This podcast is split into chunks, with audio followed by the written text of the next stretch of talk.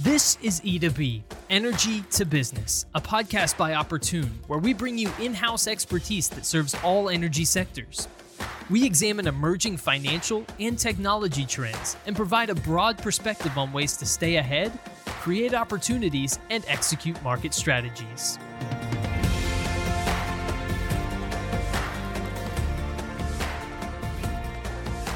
Hello, everyone. Welcome to another episode of E2B Energy to Business, an opportune podcast. I'm your host, Daniel Litwin, the voice of B2B. And, folks, thanks so much for joining us on another episode of the show. We appreciate you listening along. As you're listening, make sure that you go to our website, opportune.com, for more information on our solutions and services, and, of course, more opportune content. And you can also find more episodes of E2B on Apple Podcasts and Spotify. Just look up Opportune or Energy to Business, hit that subscribe button, and you'll have a full catalog of previous episodes as well as notifications when we drop new ones. On today's episode of the podcast, we're getting a complete view of the benefits, strategies, and use cases around energy and commodity trading and risk management systems. Or for shorthand today, we're going to be referring to them as ETRMs and we're going to get all of this context for today's changing economy. Whether you're buying, selling, or moving commodities like power or soybeans, crude oil, or refined product, ETRMs capture all of that commercial activity, they measure the associated risk, and then calculate returns gained from said commercial activities. And so, though this may sound like a, a blanket tool, a blanket utility, with our podcast today, we're aiming to leave no stone unturned and really want to answer the questions who will benefit the most from an ETRM in this economy? Which industries specifically? What's the value of investing in this sort of tool? And how will it integrate with existing processes? So, for insights today, I'm pleased to welcome Kent Landrum, Managing Director of Process and Technology at Opportune, and Mark Smith, founder of Blue Pig Energy Advisors. Mark, Kent, great to have you both on. How are y'all doing? We're doing great. Doing great. Thanks for having us today. Absolutely. Real pleasure getting to source both of your insights. I'm looking forward to getting into our conversation. So there's a lot to unpack. Let's go ahead and get started. Uh, I want to start by adding some pandemic context to all of this because, uh, you know, it's kind of hard to avoid the impacts of COVID over the last year. So, in that last year, we saw energy and uh, commodities demand plummet during said pandemic, right? So, how have these trends shaped out in the months since? Is demand still as low as we saw? Has it picked up the pace at all? Uh, has trading in general picked up its pace? What have y'all seen? Obviously, uh, you know the the markets have have recovered significantly from the big drop that we saw at the beginning of the pandemic, where you know crude prices, you know, actually went negative not sure how how, how to, to quantify that negative crude prices, but they did go negative for a few days, uh, and but they've recovered now to where we're hovering around uh, sixty dollars a barrel, which is kind of where we were hanging for the last you know eight eight or so years. Uh, on the trading side, I would say the folks that have a trading uh, strategy in their commercial groups were continuously trading during this period of time. And uh, obviously, the volatility that the pandemic brought on uh, brought a lot of opportunity for folks to to to make money on the on the moves and, and to, to manage the risk that was associated with it. Yeah, I would agree with what Mark said. I, from the clients that I've worked with over the past 12 months or so, what we've seen is that trading has played a really important role for many of those energy companies. Like Mark indicated, hedging's helped them deal with those dramatic changes in commodity prices. And the clients that had stronger balance sheets have been able to take advantage of some arbitrage opportunities in the market to capture some value that may have offset weaker performance in other areas of their business. Now, let's expand that context a little bit. Uh, if we look at 2021 as a whole and some of the factors that placed us where we're at today, what industry and economic factors, in both of your opinions, are posed to shape energy and commodities trading the most in 2021? And how do you think those factors will impact the day to day of trading as well as just sort of long term assessments and uh, futures? So I think uh, one of the biggest trends is uh, you've seen you know recently with this cold spell that uh, gripped in almost the entire U.S. uh, where we saw, uh, you know, plants and supply be diminished, whether it was uh, natural gas, uh, electricity generating plants, whether it was refineries that had to shut down because of cold weather. Um, and then you saw a spike in energy prices, you know, gasoline, propane, electricity spiking tremendously in Texas with all the rolling blackouts. That obviously provided a lot of opportunity for folks who have uh, strong uh, information systems, trading systems to to understand what their risk was at any time and to to be able to take advantage uh, of uh, and manage that exposure uh, that was generated by those incidents. Um, as we go forward, 2021, I think you know with the uh, pandemic, you know, hopefully on its uh, downward trend with all the vaccinations and all the measures that have been taking place, I think what you're going to see is is as things start to open up towards the the summertime and hopefully into the fall you know, there's a lot of pent up demand, in my opinion, of people wanting to, to, to get back out and do things. And so when people get back out and do things, usually means travel. And, you know, one of the biggest reasons why um, prices dropped so much is because travel basically went to zero. So not business travel, but pleasure travel. So I see uh, as the as the year progresses, you're going to see quite a lot of volatility in, in prices as uh, as people start to, to to get back out there in, in the world and, and travel and see things. Yeah, I would add on to what Mark said that as the demand recovery uh, proceeds and the pandemic eases, I think a number of energy companies are going to start to make a greater investment to get ready for the next one, the next time something like this happens, whether it's something like a pandemic or a big cold snap or something like that. And they're going to be taking a hard look as the margins improve about where they can make some investments to prepare themselves.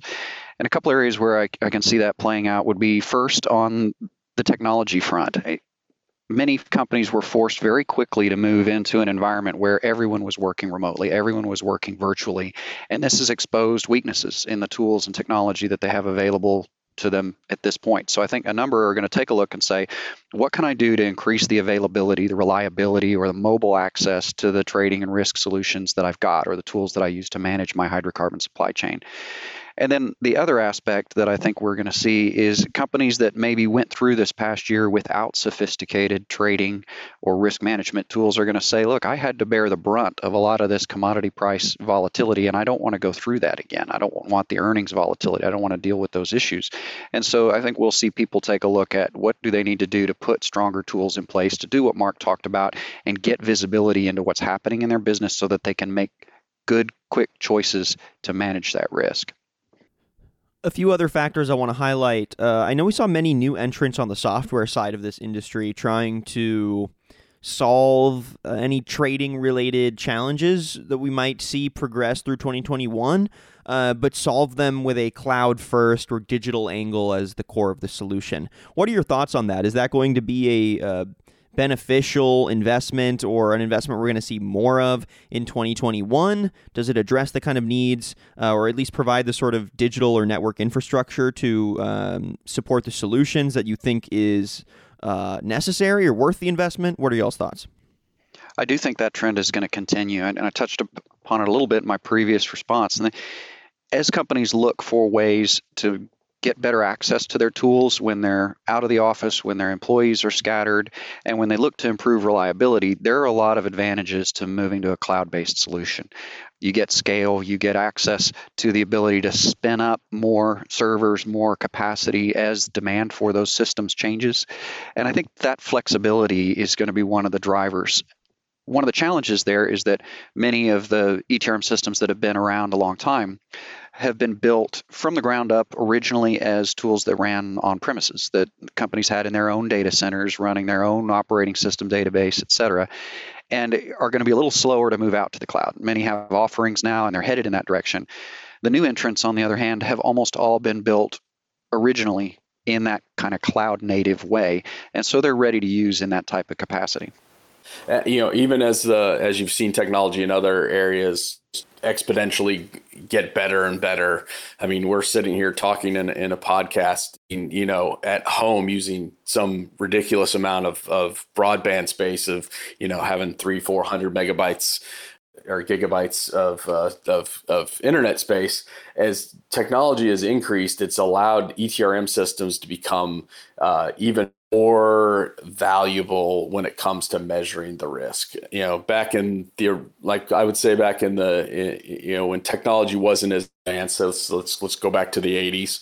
I know it was even farther back where where we didn't really have a lot of good technology, but just say you know late 80s, early 90s when systems first started to come out and and energy trading first started to kind of kind of start to to to make its way into the into this commodities business.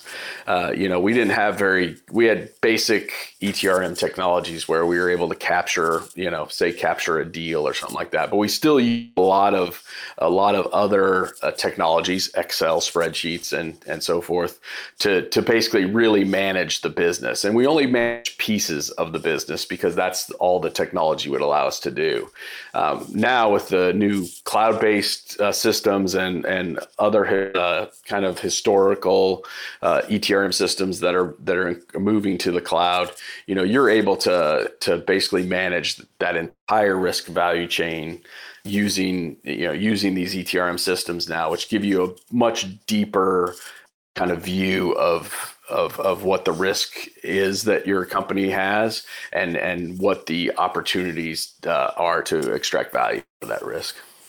So now let's bring the ETRM into the conversation. How does an ETRM act as a useful tool to meet these current needs? Where does it intersect specifically and why? Yeah, so I think I think where an ETRM system is super value is is in the actual transactions that occur in a company, the actual uh, purchases and sales, movements of products, uh, uh, and feedstocks.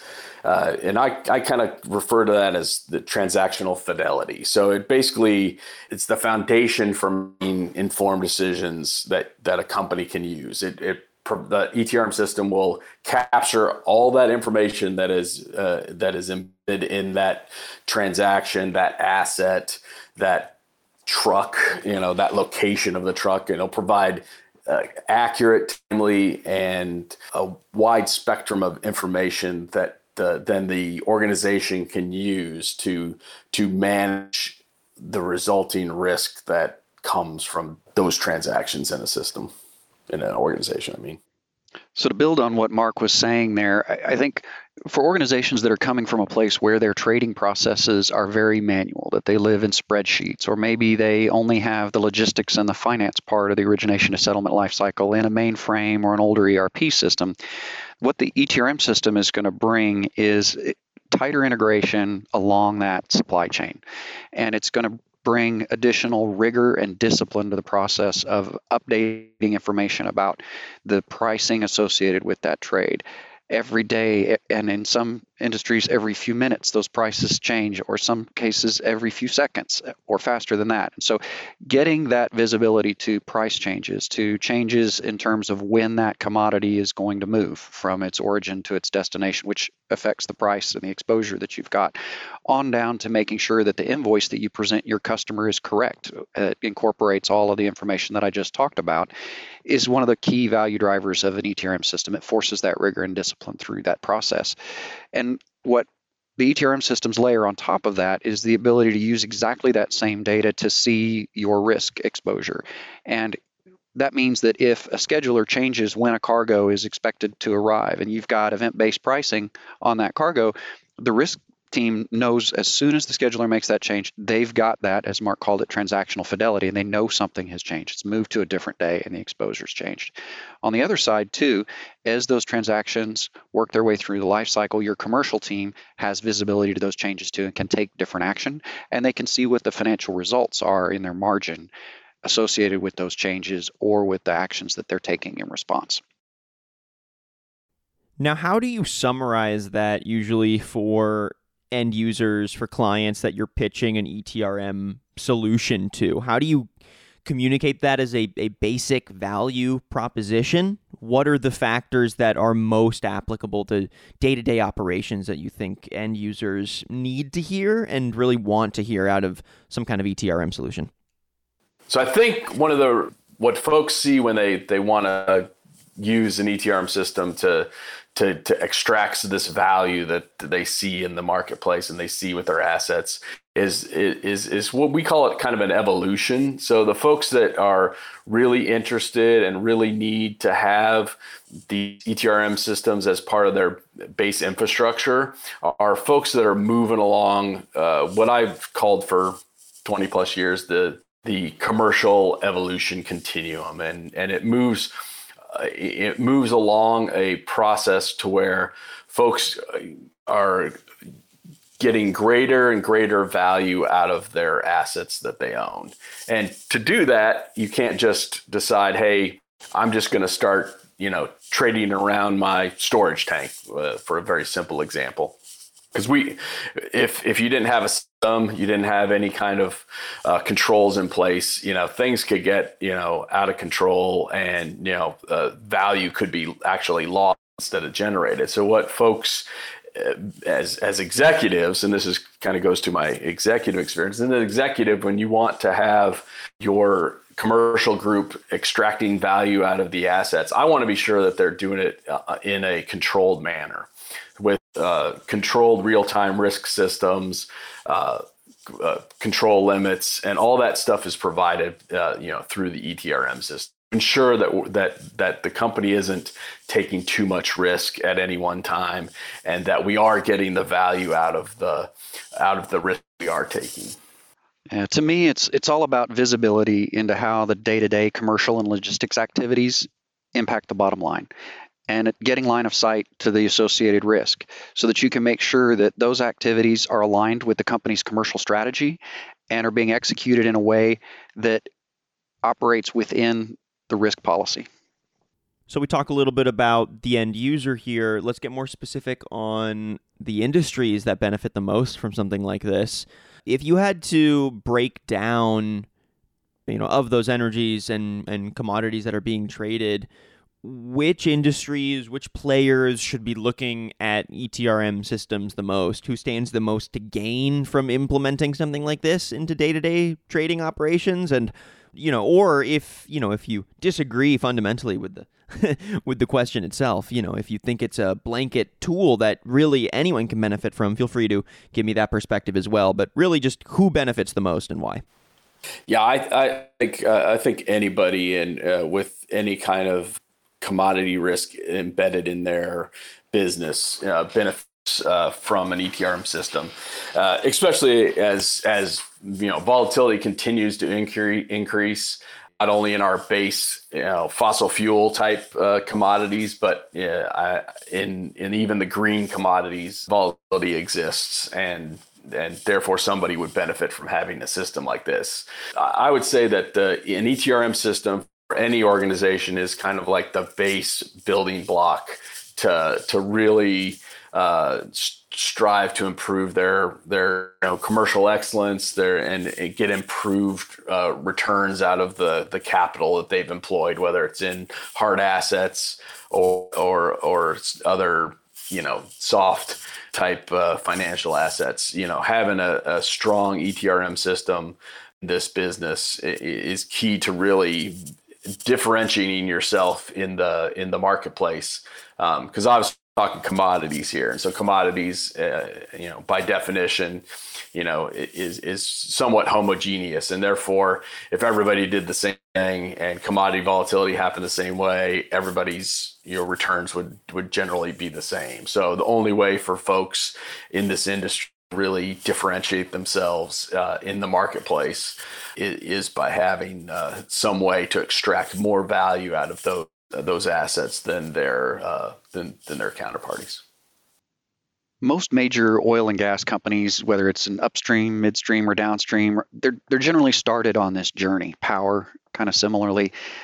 I would say that pretty much any asset operator with exposure to commodity prices, like Mark touched on, uh, especially if they have historically not thought of themselves as traders, should probably be taking a look at how a commercial strategy coupled with a good risk policy and then supported by an ETRM platform can allow them to offer you know things like greater pricing flexibility to their customers which can give them a competitive advantage in the market now that they have the ability to hedge that exposure and do some more exotic creative things that may serve their customers better. So those are the sorts of companies that I would think should be taking a look at themselves and saying is this a, direction that I want to go as we come out of this pandemic as the margins start to improve and it's time to make some investments. Well, if companies can see so much value out of an ETRM solution, are there any strategies that you recommend for them getting the highest ROI over the life of the system? I'm sure there are ways to implement it. You know, yes, there are sort of uh, blanket benefits to having it in day to day trading operations, but there are also ways to refine that approach and get even more out of the system. So, what are those approaches or strategies that you often recommend, and uh, what factors might create friction in maximizing the use of the tools? How do you work around those? I, I think that uh, you know one of the biggest uh, factors for success is like is is your organizational strategy. Uh, so the system itself, the ETRM system, is is a tool that helps you achieve you know the extraction of that value out of our assets but it's really just a foundational tool of a bigger organizational structure that that folks need to undertake or not need to undertake but if they want to extract value from their assets reduce their supply cost increase their net X, you know, find optimization opportunities across the supply chain. You know, it's it's a foundational tool that is needed order to really do that the best in class type uh, uh, of returns. It's not just the system. The system is is is the tool, but it's really the the underlying uh, organizational strategy, commercial business model uh, that is really the key to success in in extracting you know value and using the ETRM system uh, as a tool to do that. You know, is where the ETRM falls. I would also add that I think companies need to be prepared to view the way they work day to day and how they approach the routine activities in a different in a different light. So if they're coming from a background that doesn't include this type of ERP or ETRM system, there are going to be some big differences and being prepared to address those and change the way they work will be important in getting the most out of that new transactional fidelity errors need to be fixed upstream in the chain. They can't just be plugged on the back end. So if there's a problem with a price, it has to be fixed up at the head of the trade instead of just slapping a correction on the invoice before it goes out the door. That way, your commercial team and your risk team can see those changes. So, things that you might have been able to get away with in a world where you're operating mostly in spreadsheets or that kind of thing, you've got to have more discipline. All right, I want to point some questions at each of you now. Kent, I want to start with you just for context, so our audience knows the kind of experience you're bringing to this conversation. You have 20 years of diversified information technology experience, specifically around solution deliveries for the energy industry. So, in those 20 years, how have you seen ETRM solutions evolve to match the changes in the industry, the varying industry needs? And uh, if you have any specifics on how they've improved or gotten more robust to match those needs, I think that'd be really uh, useful here. Great. Uh, early in my career, the major ETRM systems were, in many ways, still relatively close to their roots, where they were created to solve a particular energy company's trading and risk requirements, and then kind of evolved from there. The, um, the result was that many had clear strengths and advantages for companies that traded certain commodities, whether that was NGLs or, on the other hand, power, or for those that primarily traded derivatives or towards risk reporting. And so each had these kind of silos that they worked best in. The technology that they were built on on top of that was relatively immature. The the architecture and the development practices meant that in some cases they had trouble scaling up to really big organizations. And that early focus on particular commodities or segments of the business resulted in fit issues when you tried to scale them out to be cross commodity or, the, or that sort of thing. So these factors made some of the larger early implementations more challenging and expensive, but the solutions and their providers learned a lot and they matured rapidly through that process, adding functionality to their systems, becoming more mature. So you add to that the consolidation that's happened among the software companies through the last few years has brought additional scale to those development and support teams. And the new market entrants we touched on earlier have brought a bunch of fresh ideas and innovations to the marketplace. So, on the whole, the tools are a lot easier to implement out of the box today than they were, and they provide better facilities for integrating them with other systems. They're more reliable, they're higher performing, and they're easier for users to interact with.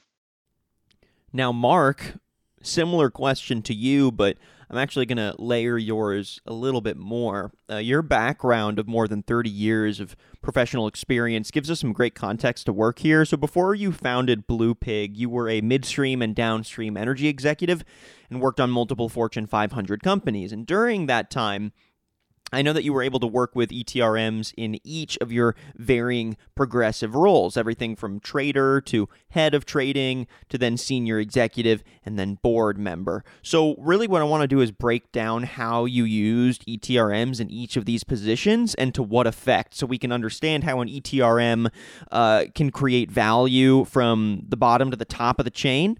So, let's start with just as a trader yourself. How did it prove useful? And then we'll uh, go down the progressive roles here. Sure. So, um, you know, obviously it's been an, an evolution over, over 30 years and, and, and each successive organization that I worked with went down this path of, of, of first uh, the technology that we used was uh, an Excel spreadsheet, uh, you know, highly, highly uh, technical uh, a piece of equipment.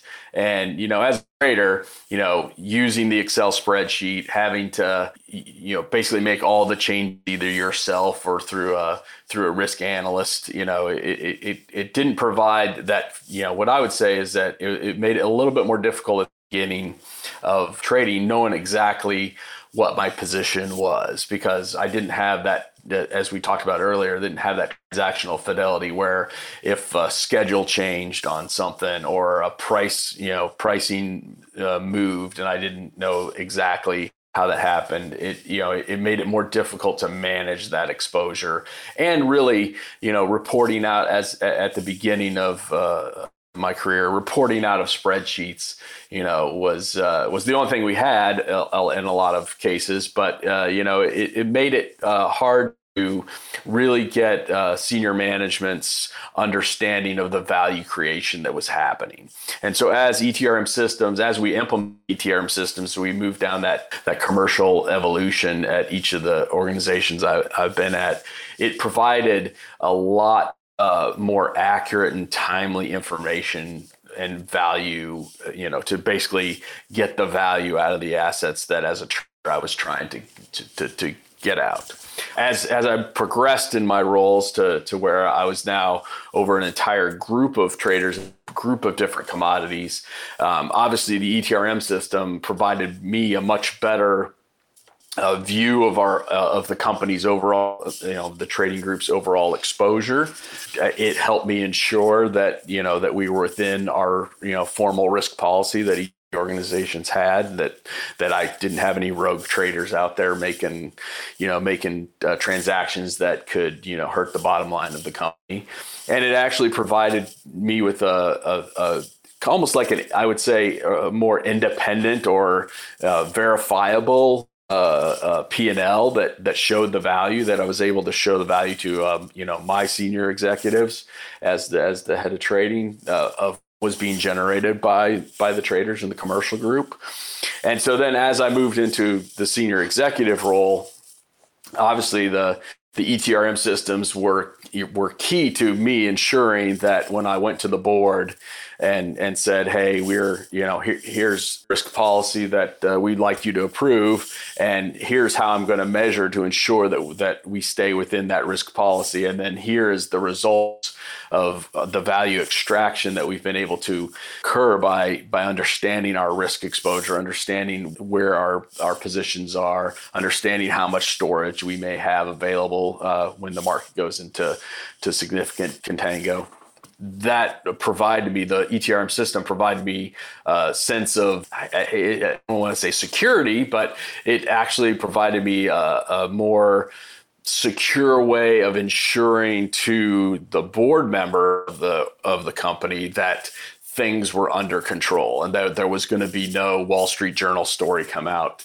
that there was a rogue leader, eh, you know, in the organization and has caused a significant loss, uh, you know, uh, to the organization. You know, then as a board member in, in, an organization that did some commercial activity, you know, an ETRM system, you know, did provide that sense of security that obviously as a member board members aren't into the day-to-day activities but they're you know in charge of ensuring that the that the the organization you know executes its its approved strategies and and goals. And so i think as a board member having a robust etrm system that the organization is using you know helps give that comfort level that that you're able to view what the risks are that you're able to stay within the approved risk policy and then you're actually able to see the the results of of that commercial activity that your organization is is is taking and its diversification uh,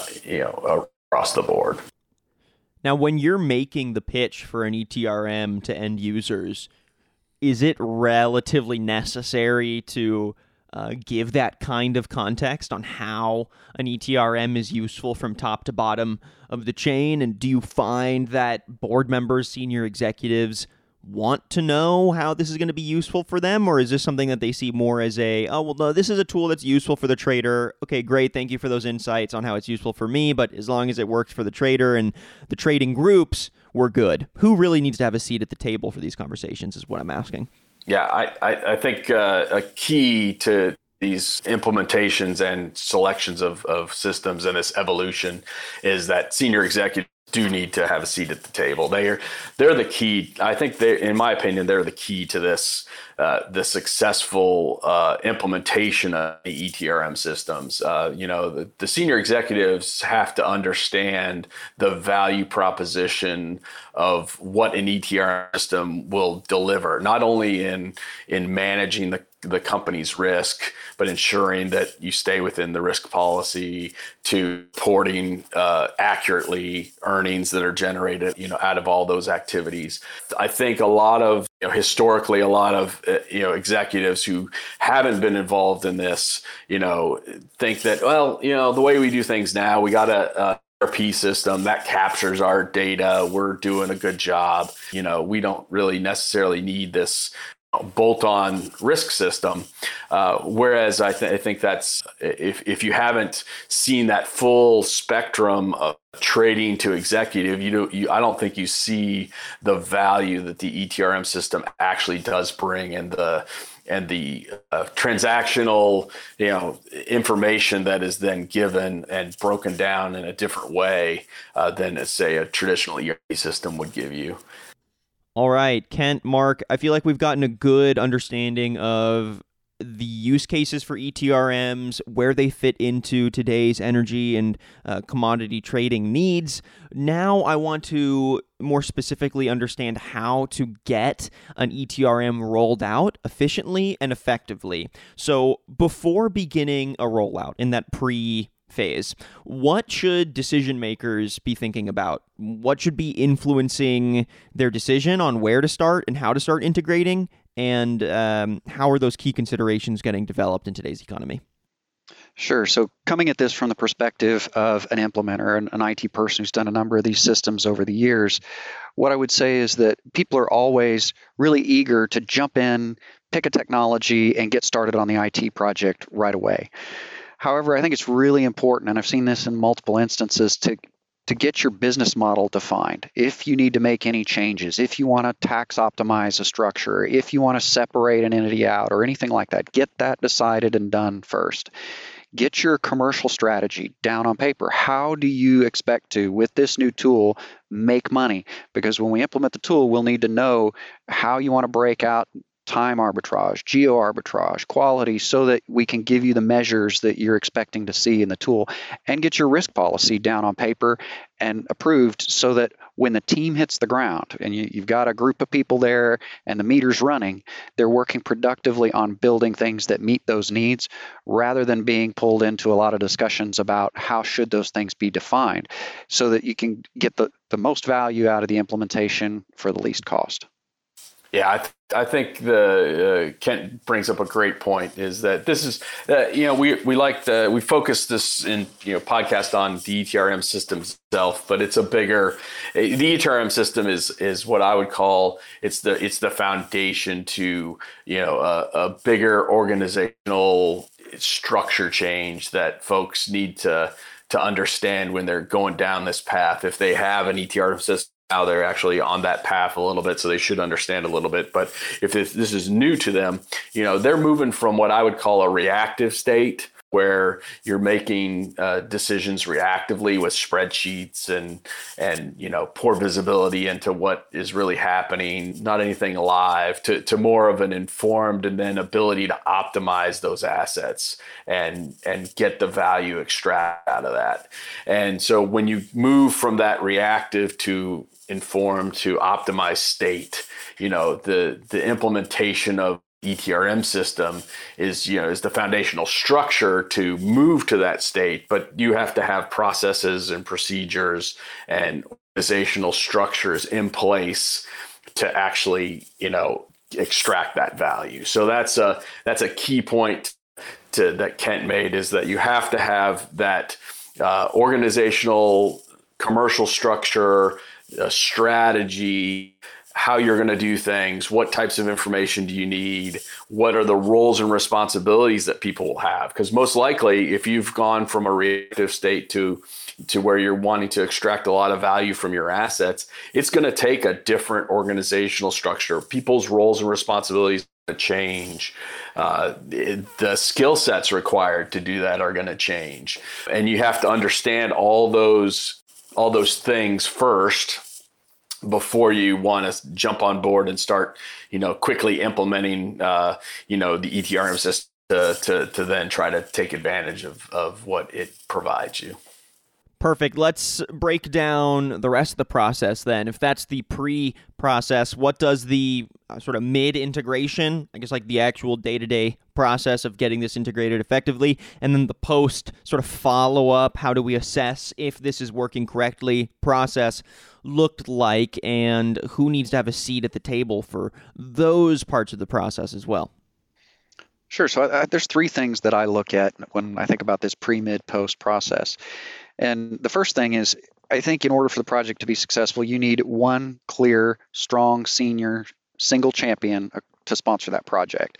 And ideally, that's either the head of commercial, uh, the trading organization, or the head of risk. Uh, you know, titles might be chief commercial officer, or chief risk officer, something like that, because ultimately they have the most stake in the outcome of the project. Second, I think you want a steering committee that represents a cross section of the organization because there's going to be engagement during the project and change in each of those areas.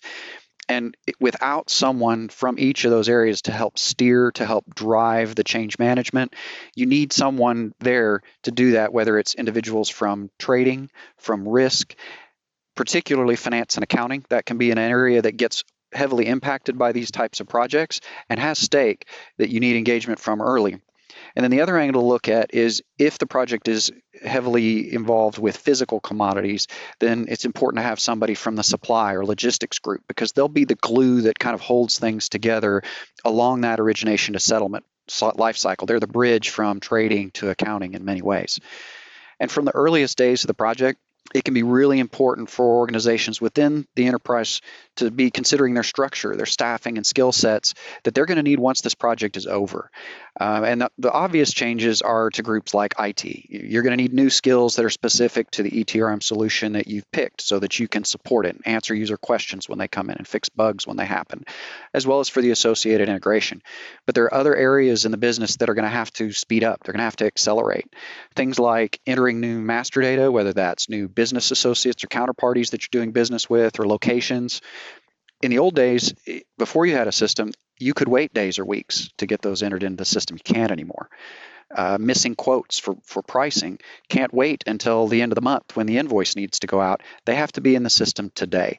And so, starting to think early in the project of what specific changes need to take place so that you can sustain the solution beyond the end of the project are really important. Yeah, I think that uh, Kent brings up a very good point, and I would say this is for sure. Uh, you know, uh, in the over the last thirty years, and probably I would say four, you know, at least four, if not five different implementations of ETRM systems. You know, I think it's a it it, it is a need from uh, top down management to be successful. So the senior most executives, whether that's the CEO or the COO, CFO, uh, you know, all those folks have to be really engaged and on board to ensure that they're folks who are actually the people that would you know partake in probably most of the steering committee uh, you know organizational meetings and and and structure understand the importance to the organization of the this system as base foundation you know for a new strategy that the organization the company is taking on. And buy-in has to uh, in my opinion has to occur, you know, at that level, at that senior of an executive level.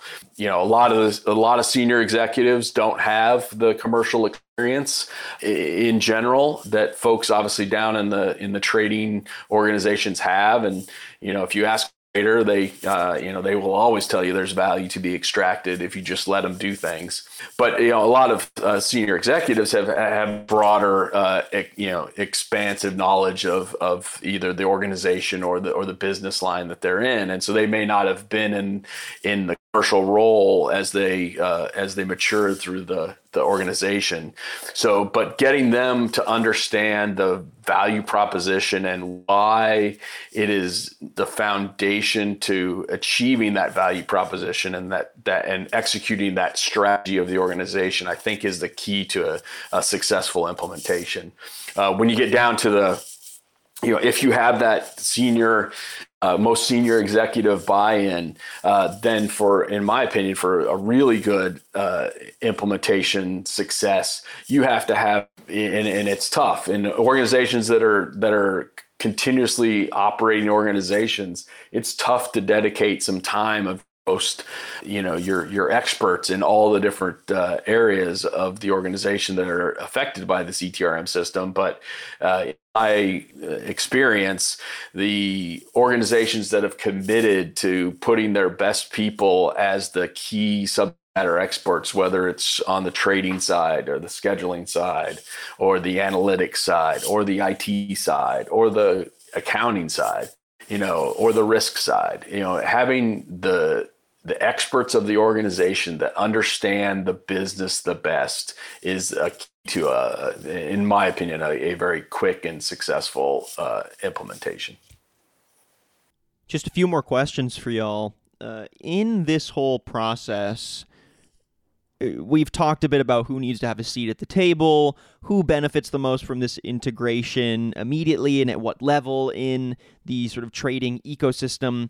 Uh, but I think sort of a soft skill that maybe doesn't get mentioned as much is communicating and uh, having intentional change management during the implementation of an ETRM. So, in both of your opinions, how important is being open with communication as well as having a change management plan for executing on an ETRM uh, efficiently and uh, to get the most ROI from the implementation. Does this level of communication or change management impact the efficiency and quality of the rollout in any significant way? Give us your thoughts. I think change management is strategically important. About five years into my career, I discovered, you know, I'm a computer science major originally. I discovered that systems are easy and people are hard. And so I went back to grad school and I studied organizational development instead of an MBA or a master's in finance or something like that because it was something that I could take back to work every day and make systems implementations run more smoothly. ETRM system implementations in particular are highly complex projects and they affect people all over the organization. So communication and change management are key. But you've got to help people understand that vision and case for change that Mark was talking about earlier. But you've got to put it in terms where they can see themselves in that change even more so. And constructively breaking down that resistance and engaging them in a positive way early in the project will help with adoption and it'll help that change be sticky after the project is over. So effective training We'll make sure that any dis- any potential disruptions early after go live. That's one of the things you commonly see is right after go live, people aren't all that well prepared, and so they fumble around. Mistakes are made. Operational errors happen. the longer that goes on and the deeper that sort of trough of, you know, a drop in productivity exists, you're eroding that return on the investment. So getting to Mark's transactional fidelity, as he calls it, requires good communication and training, breaking down any resistance to change so that that, that dip is shorter and shallower and you get to the ROI earlier. Yeah, I, I, I, totally agree. I think change management is, if not the number one key to a successful implementation, it's at least the number one key to a, a successful uh, implementation of the new commercial strategy that your organization is trying to trying to basically evolve to you know, with the use of the tool of the ETRM system as as as the main tool to get there. Um, you know, we obviously uh, as, as as you are moving from a different organizational strategy to where let's just take a, a, a person who hasn't used an ETRM system before. So most likely an organization that, that isn't does not have a ETRM system is probably just buying and selling their commodities as they're either needed or produced, moving it locations because uh, uh, demand is there. That's where they ended up selling it, and they're doing it all by spreadsheets or some old uh, system that is just basically allowing them to to execute the transaction. So there's not a lot of value extraction going on. There's not a risk uh, measurement going on. Uh, it's just more of a, of a process of uh, I, I guess it's just a movement process almost as you move from that type of organization to an organization that uh, that all of a sudden, and, and a lot of these things aren't new. What a ETRM system does is actually provide visibility into risks that probably have existed in the organization that is implementing this from the start of the organization. Just there's been no visibility into into that value, either the value that's out there to be created or captured, or the value that could be lost by you know by the fact that that market price volatility exists. And so what these systems end up doing is opening that, in essence, putting on that magnifying glass and seeing that risk. And that's a different you know that's a different skill set to, to look at that than than may have existed in the organization before. So in, basically ensuring that everybody understands and that the, the change management processes amongst all the different areas as kent mentioned whether it's the front office as we call it uh, where the traders and schedulers uh, sit to the to the middle office where accounting and and and risk management sits or, or whether it's even to the to the back office uh, uh, and legal side or you know uh, senior executive report side um, all that's different all that's going to be yeah, totally different and and change is, is, is difficult for for most organizations to accomplish well because everybody is usually resistant to change. So having a good change management process where it starts from the beginning, doesn't wait till we're, you know, halfway through implementation and all of a sudden you're going to tell everybody, okay, well, this is how your role is going to change, um, and this is what I expect you guys to now execute. Having the change management process start from I would even say almost before you select the you know select your ETRM software is probably key to, to a successful implementation of that software as everybody you know gets on board with understanding how roles and responsibilities change and what organization is expecting out of them as they move along this uh, you know, this commercial path. So thanks again to Kent Landrum, Managing Director of Process and Technology at Opportune and Mark Smith, founder of Blue Pig Energy Advisors. If you want to find out more about Opportune and some of our offerings in this space, you can head to our website at opportune.com. And Mark, if folks want to find out more about Blue Pig Energy Advisors and your uh, place in this broader ecosystem, how can they get in touch? How can they learn more? Sure. Uh, they can uh, find me on LinkedIn. It's, it's, the easiest way to get a hold of me. And and I'd be glad to uh, to to chat with anybody that uh, that had any more questions around this subject or or any any other uh, strategic uh, commercial uh, uh, subjects they may want to want to talk about. Fantastic! Thanks again to Mark and Kent. thank you, Daniel. And thank you everyone for listening to this episode of E2B Energy to Business, an opportune podcast. If you like what you heard and want to listen to previous episodes, head to our site, opportune.com, or subscribe to the podcast on Apple Podcasts and Spotify. I'm your host, Daniel Litwin, the voice of B2B. Till next time.